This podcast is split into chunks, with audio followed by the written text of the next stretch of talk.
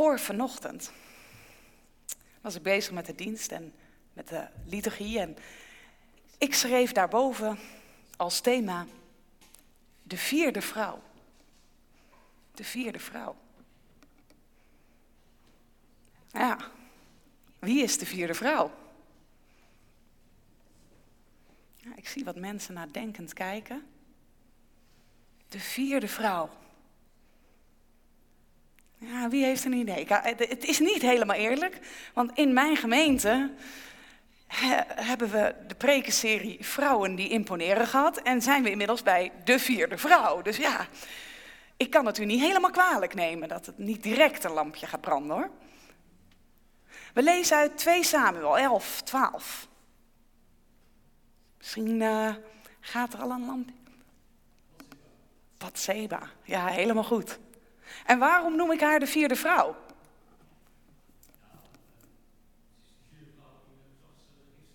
Nou, kijk, kijk, daar hebben, we, daar hebben we de goede Bijbelkennis zitten. Ja, zij is de vierde vrouw in het geslachtsregister van Jezus. Dat zijn de vrouwen die ik uh, op het moment aan het uh, bepreken ben, om het zo maar te zeggen. Zij staat daar trouwens niet als Batseba in dat geslachtsregister. Zij is de enige vrouw zonder naam in dat geslachtsregister. Hoe staat zij daar?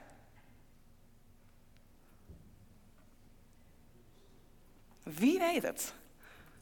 Zij is de vrouw van Uria. En zo wordt zij ook in het geslachtsregister vermeld. David verwekte Salomo bij de vrouw van Uria. Nou, misschien komt het verhaal van Batseba dan ook alweer een beetje bovendrijven. Batseba, die vrouw van Uria. Kent u het verhaal? Kent u de geschiedenis? Ja, dan, dan, dan, gaan er meer gezichten knikken van nee, dat, dat kennen we wel. Wat vinden jullie van dat, uh, van dat verhaal, van die geschiedenis?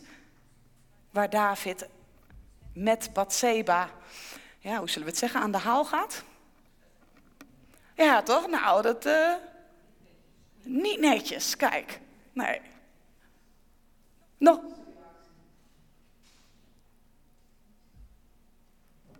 Wat vinden jullie ervan?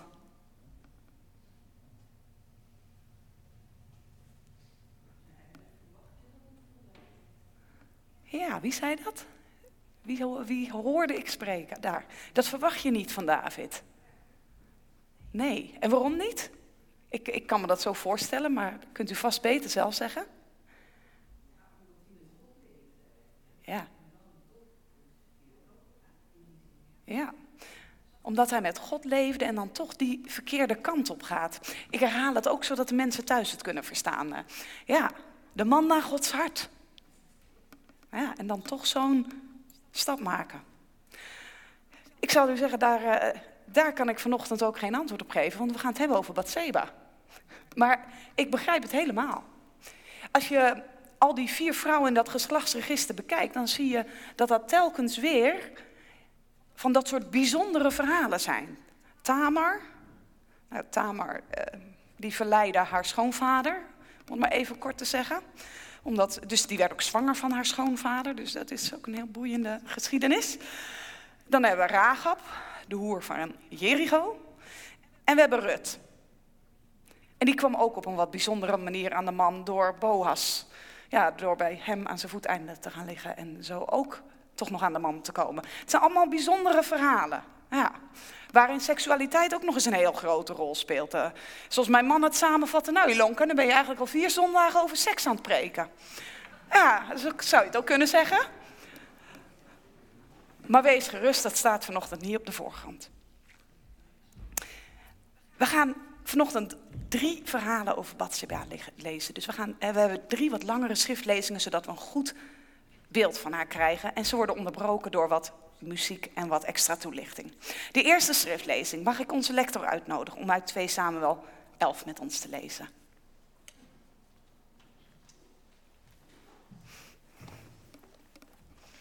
...2 Samuel 11, vers 1 tot en met uh, eh, 15.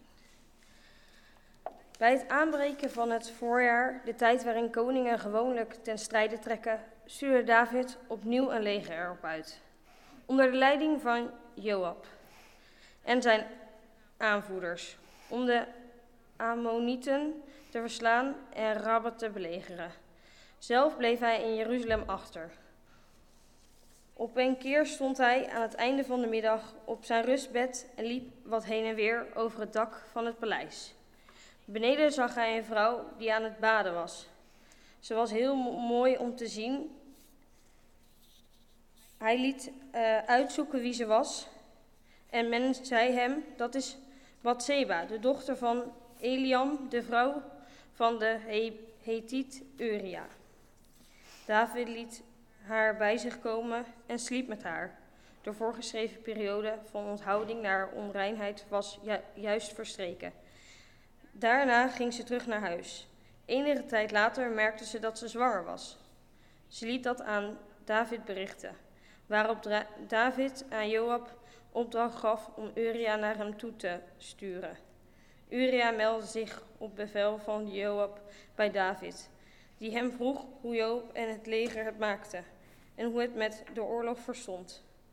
Vervolgens zei hij: Ga naar huis en ontspan u wat.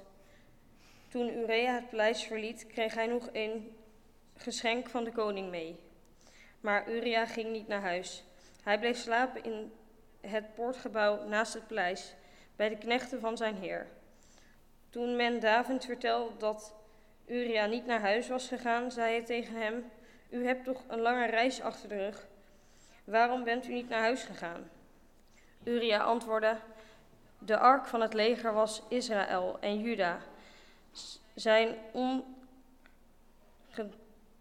ongedrachten in hutten, opperbevelhebber Joab en zijn manschappen bivakkeerden in het open veld. Zou ik dan naar huis gaan om te eten en te drinken en te slapen met mijn vrouw, zo waar u leest, dat doe ik niet. David zei tegen Ura, blijf ook vandaag nog hier.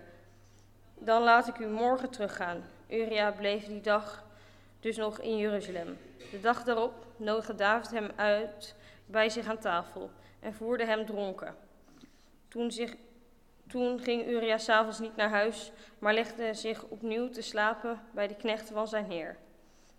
De volgende morgen schreef David Joab een brief die hij aan Uria meegaf. In de brief stond: Stel Uria op waar het hevigst, wordt gevochten en geef hem geen rugdekking, opdat hij wordt getroffen en sneuvelt.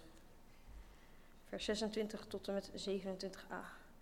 De vrouw van Uria kreeg bericht dat haar man was gesneuveld en ze treurde om haar echtgenoot. Toen de rouwtijd voorbij was, nam David haar bij zich aan het hof. Zij werd zijn vrouw en baarde hem een zoon. Naar het oordeel van de Heer was wel degelijk slecht wat David had gedaan. 2 Samuel 12 vanaf vers 10 tot en met 15. Wel nu, voortaan zullen moord en doodslag in het koninkhuis om zich heen grijpen, omdat je mij hebt getrotseerd en de vrouw Urea tot vrouw hebt genomen. Die, dit zegt de Heer: Je eigen familie zal een bron van ellende voor je worden. Je zult moeten aanzien dat ik je vrouw aan een ander geef, aan iemand van je eigen familie. Die zal met je vrouw slapen op klaarlichte dag. Jij bent in het diepste geheim gehandeld. Maar ik zal dit laten gebeuren ten opstaan van heel Israël in het volle daglicht. David antwoordt: Nathan, ik heb gezondigd tegen, tegen de Heer. Toen zei Nathan, de Heer vergeeft u de zonde. U zult niet sterven, maar opdat u de vijand van de Heer aanleiding hebt gegeven tot laster, moet wel uw pasgeboren zoon sterven. Daarop ging Nathan naar huis. De Heer trof het kind dat de vrouw van Uria David gebaard had met een dodelijke ziekte.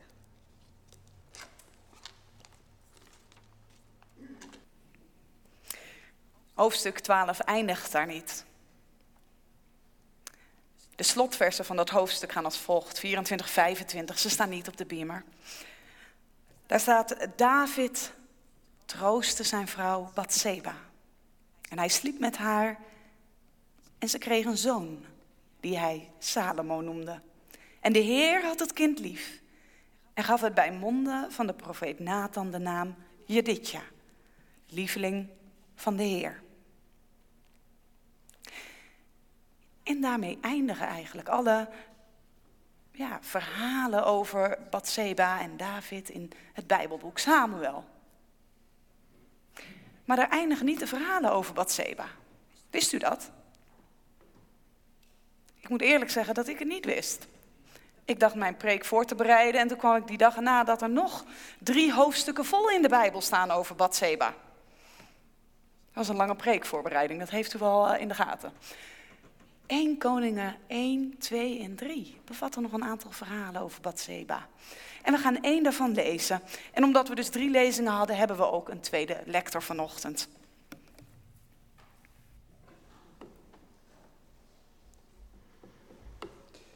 Ik lees voor u 1 Koningen 1, ehm, de eerste vijf versen, daar beginnen we mee. Koning David was op hoge leeftijd gekomen. Hoewel men hem met dekens toedekte, kon hij het niet meer warm krijgen. Zijn hovelingen zeiden tegen hem, laat ons een jong meisje voor u zoeken, mijn heer en koning, dat u gezelschap kan houden en verzorgen.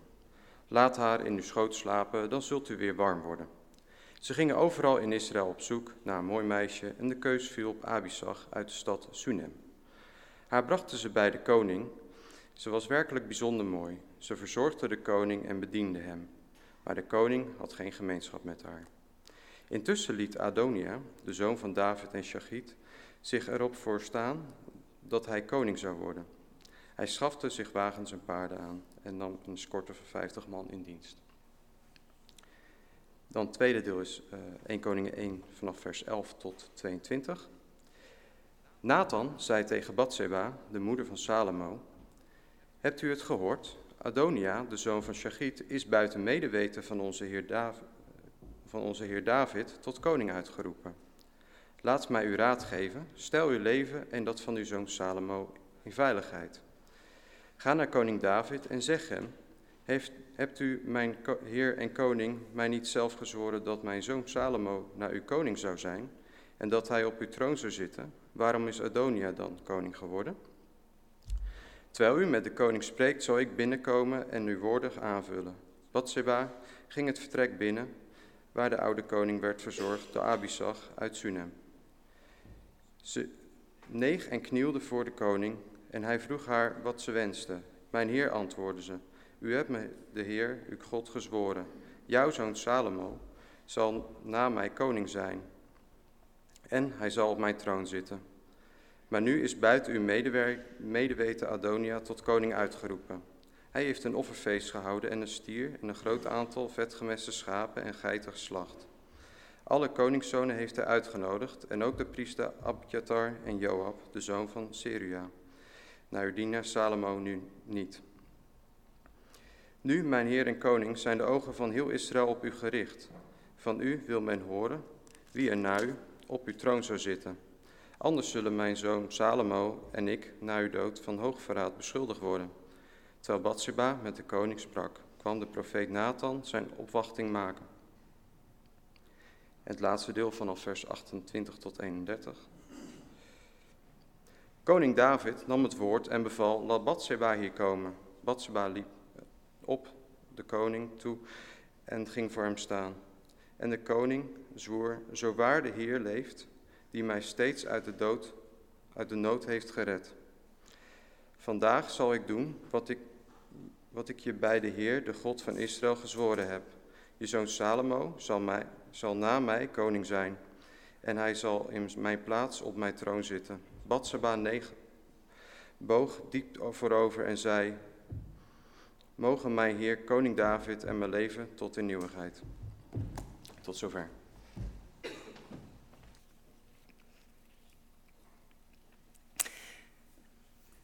Gemeente van onze Heer Jezus Christus. Het Batseba-syndroom. Het Batseba-syndroom. Dat verwijst naar het ethisch falen van succesvolle leiders. Recent onderzoek van PwC dat laat zien dat van 1 op de 20 CEO afscheid wordt genomen vanwege grensoverschrijdend gedrag. Wetenschappers, wetenschappers Ludwig en Lonnecker, Die onderzochten in 1993 al hoe, hoe het nou komt dat topmanagers over de schreef gaan. Dat onvermogen van leiders om om te gaan met de verleidingen van het succes, dat noemden zij het Batseba-syndroom. Door hun succes raken mensen ja, het contact met hun omgeving kwijt. Succes, dat draagt het risico op zelfgenoegzaamheid in zich. En daardoor verliest de mens zijn aandacht gaat uit naar andere zaken dan het management van het bedrijf. En daar komt nog bij hè, dat ja, wie succes heeft, meestal ook, zowel op persoonlijk als organisatorisch vlak, bevoorrechte toegang heeft tot informatie, tot mensen, tot objecten, tot de controle over organisatorische middelen. En de verleiding is dan groot om je macht en om de middelen van de zaak in te zetten naar eigen goeddunken. En diezelfde middelen en macht doen je vervolgens ook nog eens geloven dat je er wel mee weg zult komen. De donkere kanten van succes. Dat is wat het Batseba-syndroom beschrijft. En het beste medicijn, dat ligt in het organiseren van tegenspraak of tegenmacht. Maar ja, met dat duo, macht en tegenmacht, daar hoeft David nog geen rekening mee te houden. Nee, David die bevindt zich in 2 Samuel 11 op het toppunt van zijn macht. Hij heeft het zuiden, Juda en het noorden onder zijn macht weten te brengen en tot één groot Israël verenigd. Hij heeft ook Jeruzalem veroverd, tot hoofdstad gemaakt en zijn paleis prijkt inmiddels vier bovenop de helling van Jeruzalem. En door de ark naar de stad te halen wordt Jeruzalem ook nog eens het religieuze centrum van zijn rijk. Op militair vlak boekt David het ene na het andere succes. Hij stelt de buitengrenzen van zijn rijk veilig. En on top of everything heeft de Heer hem via de profeet Nathan laten weten dat zijn koningschap, dat de David-dynastie voor eeuwig zal zijn. Nou, beter wordt het niet. Beter wordt het niet. En dan, dan slaat het Batseba-syndroom toe. Ja, de eerste symptomen die doen zich al voor wanneer hij zijn legeroverste, Joab, we hebben het gelezen, gebied om Rabba zelfstandig te belegeren. Zelfstandig. David dacht, die ziet er het nut niet van in om met zijn manschappen op te trekken. Bivakeren in dat open veld, ja, Waarom zou je, als je een paleis tot je beschikking hebt? Gedelegeerde verantwoordelijkheid, zal David gedacht hebben. En hij blijft achter in Jeruzalem, waar een comfortabel rustbed zijn beste vriend is. En hoog aan de top van zijn carrière en macht kijkt David voldaan naar beneden en ziet Bathseba. Nou, van enige focus op de regering van zijn rijk is geen sprake meer. Nee, sterker nog, zelfs zijn leger en zijn legeroversten, die, die hun leven wagen voor het landsbelang, ja, die worden nu aangewend om de privé pleziertjes van deze machtige koning te verdoezelen. En er sneuvelen heel wat soldaten in de poging Uria te doden. Maar ach, zegt David, schouderophalend tot Joab, vers 25. Ach, daar moet u mij niet slecht over. Ach, de oorlog eist nu eenmaal zijn tol. Ontluisterend. Ontluisterend. Het Batseba-syndroom, vernoemd naar die mooie badende vrouw uit 2 Samuel 11. Het heeft David stevig in zijn greep. Maar wie is zij nou eigenlijk? Die Batseba. Want zij, en niet David, is, is de focus van onze studie. Is zij, ja, is zij nu een slachtoffer van Davids wellust? Of is zij een soort femme fatale die David heel kundig heeft ingepalmd? Zou er sprake kunnen zijn van ware, opbloeiende Wie is zij? Nou, als we het Bijbelverhaal bestuderen, dan vallen er betreffende Bathseba drie dingen op. Als eerste. Als eerste is het verhaal eigenlijk opvallend stil over haar aandeel in Davids misstap. Door de eeuwen heen hebben velen zich afgevraagd wat die intenties van Bathseba waren. Toen ze aan het baden was, hè, heeft ze toen misschien wat meer van zichzelf laten zien dan gepast was. Baden zij misschien niet bewust op een plek waar ze gezien kon worden. Het wordt ons niet verteld. En als David haar laat roepen, ja, dan lezen we geen tegenwerping van haar kant, nee. Natuurlijk, ja, je zegt niet zomaar nee tegen de koning, dat is waar, maar gaat ze nou net niet wat al te gemakkelijk mee naar het hof? Het wordt ons niet verteld. Het verhaal is opvallend stil over haar aandeel in Davids misstap. Daardoor krijgt ze niet de rol van typische van fataal toebedeeld, maar daardoor speelt ze ook geen typische slachtofferrol. En misschien hè, komen we daarmee wel bij het punt waar het nou juist om draait. Ze krijgt in dat hele verhaal nauwelijks enige rol toebedeeld. Ze laat David berichten dat ze zwanger is. Droge constatering van een onvermijdelijk feit. Dat is nou haar enige optreden in die geschiedenis. Het heeft niet bepaald de allure, de vindingrijke acties van die andere drie vrouwen, Tamar, Rut, Rahab. Het tweede dat opvalt in deze tekst, dat sluit daar eigenlijk wel bij aan. De wijze waarop in deze geschiedenis naar haar heel systematisch wordt verwezen als de vrouw van Uria. Helemaal het begin, in vers 3, wordt ze eenmalig Bathseba genoemd. Maar daarna wordt haar naam niet meer genoemd. Ook wanneer de profeet Nathan koning David terechtwijst in het hoofdstuk dat erop volgt, wordt enkel over haar gesproken als de vrouw van Uria. Dat is hoe zij ons voor ogen wordt getekend. Zij is de vrouw van. Zij heeft in dit verhaal geen zelfstandige identiteit. En wie als mens is, als persoon is, dat speelt geen rol in deze geschiedenis. Deze is een afgeleide van haar man, zijn bezit. En David die steelt dat bezit van zijn werknemer. Dat staat centraal.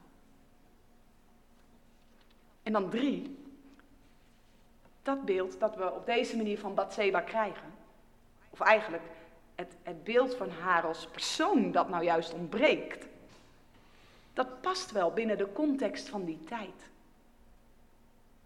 In de Bijbelboeken Samuel zet de continue strijd om de macht te toon. En de rol van vrouwen is met dat politieke machtsspel verstrengeld.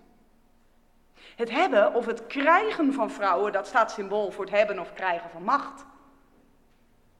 Als David bijvoorbeeld maakt hij de vrouwen van zijn voorganger Saul tot zijn vrouw. Dat is een publieke bevestiging dat de macht die bij Saul lag nu bij hem ligt. En als David Jeruzalem verovert, bevestigt hij zijn macht direct door een paar vrouwen uit Jeruzalem tot zijn echtgenoot te maken. En later in Samuel, als Davids zoon Absalom een greep naar de macht van zijn vader doet, en David dan ook Jeruzalem moet ontvluchten in alle haast. Ja, wat doet die nieuwe koning dan? Die nieuwe koning Absalom zet een tent op datzelfde dak van datzelfde paleis in Jeruzalem. En hij laat één voor één de vrouwen van zijn vader langskomen. Om zo publiekelijk te tonen dat hij de macht van zijn vader heeft overgenomen.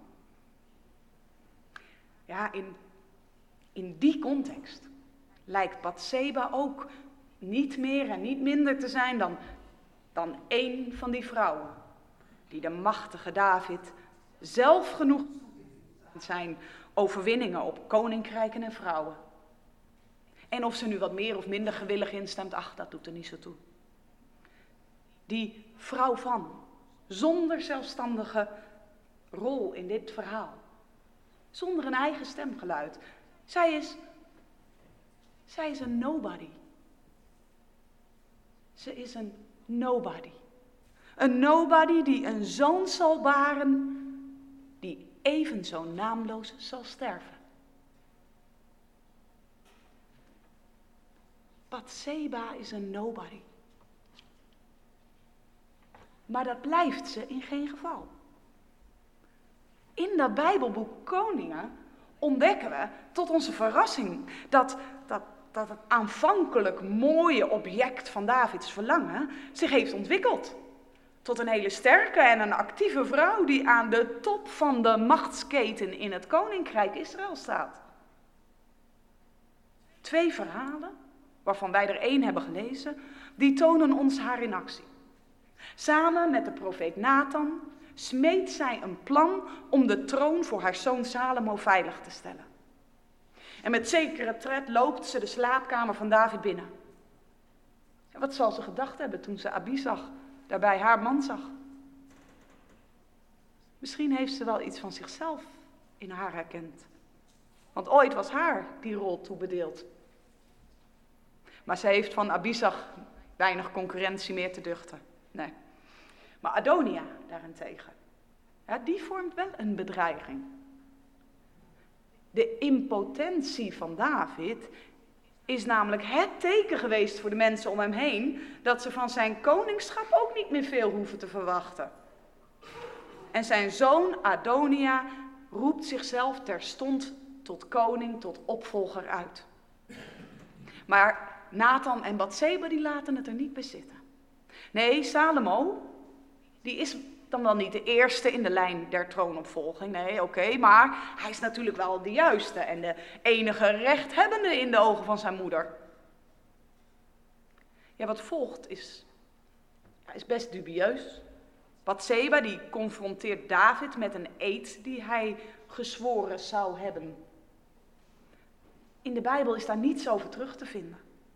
Het lijkt er eerder op, zoals we dat ook lazen, dat dat Nathan dat verzonnen heeft en Bathseba die woorden heeft ingefluisterd. Ja, zo precies zal die oude verzwakte man alles zich toch niet meer herinneren, ja toch?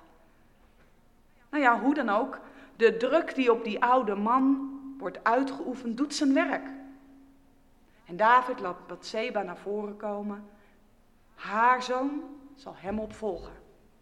En Salomo wordt haastig gekroond. En al dus wordt Bathseba koningin moeder.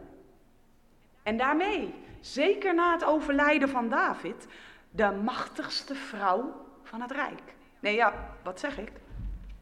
Zij wordt daarmee de machtigste in het koninkrijk. In het slotverhaal, wat wij niet gelezen hebben, lees dat thuis nog eens verder. Daar zul je lezen hoe koning Salomo naar haar toe gaat. Ze komt de troonzaal binnen en koning Salomo staat op voor haar. En hij knielt zelfs voor haar en niet andersom. En met een klein verzoekje aan haar zoon weet ze dan koning Salomo ervan te overtuigen dat ook Adonia maar uit de weg geruimd moet worden. En zo gebeurt het. En de laatste bedreiging voor haar macht en die van haar zoon is daarmee bezworen. Haar weg naar de top is voltooid. Van niemand tot iemand. Van mooie vrouw tot machtige vrouw. En van machtige vrouw eh, tot manipulatieve vrouw. Hoe we haar weg precies moeten duiden, dat weet ik niet. Ik denk wel aan, Psalm 149, waar we de dienst mee begonnen. De Heer gedenkt in gunst de zijne. Hij kroont de zwakke en de kleine. Na de kroning van Salomo spreekt David ook publiekelijk uit dat hij daar Gods hand in ziet. Maar ja, wat dan te denken van die, van die wijze waarop ze David dan toch wel op zijn sterfbed lijkt te bespelen aan de andere kant, het zal toch ook niet voor niets zijn geweest hè, dat Nathan naar haar toe gaat en haar inschakelt. Schijnbaar heeft Bathseba veel invloed aan het hof en op de koning. En ze heeft vrijelijk toegang tot David. Op Nathans verhaal reageert David met geen woord. Nee, dan roept hij opnieuw Bathseba naar voren. En met haar praat hij uitgebreid, welwillend, instemmend. Dat alles laat ook iets zien van een relatie tussen die twee, die toch meer behelst dan een paar nachtelijke ontmoetingen. En dan moet ik terugdenken aan die woorden. Aan dat slot van 2 Samuel 12, nadat hun zoontje is overleden. Die woorden waar staat, David troostte zijn vrouw Bathseba. Hij sliep met haar en ze kreeg een zoon die hij Salomo noemde. En de Heer had het kind lief. En gaf het bij monden van de profeet Nathan de naam Jedidja, lieveling van de Heer. Ja, die misstap van David, die heeft heel veel in zijn leven kapot gemaakt. Die droom van die duurzame monarchie, nou die verandert vanaf dat moment in een niet aflatende nachtmerrie. David verliest het ene kind na het andere. Vier in totaal. David is daarna nooit meer de oude geworden. Van een almachtige koning verandert hij in die hoofdstukken van Samuel in een geknakte vader die het overzicht kwijt is. Ga al die verhalen maar eens lezen, dan nou, blij zul je er niet van worden. Het enige sprankje hoop in al die ellende ligt in deze paar zinnen. En bij de geboorte van dat kind. David troostte zijn vrouw Bathseba. Daar zit toch genegenheid in. En de vrouw van Uria, die raakt op dit moment ook buiten beeld. Nee, op dit moment wordt zij weer Bathseba genoemd. En het kind dat geboren wordt krijgt de naam Salomo. Vrede betekent dat. Alsof David weet wat hem zelf te wachten staat, maar dit kind een andere toekomst toewenst. En we lezen bovenal dat de Heer het kind lief had. Lief van de Heer noemt Nathan hem. In een wereld vol machtsvertoon, seksueel geweld, moord, doodslag, vormt dat kind het raakpunt van Gods liefde. In een situatie waarin het kwaad dat David heeft gedaan zijn hele familie zal infecteren, brengt dit kind Gods liefde hun leven binnen. En misschien, misschien hebben David en Bathseba dat geheim wel met zich meegedragen en hun leven lang gekoesterd. En heeft dat hen samengebonden en hoop gegeven. Misschien was er wel een wederzijds weten dat dat kind de troonopvolger moest worden. Bij God gebeurt het immers wel vaker dat de laatste de eerste worden.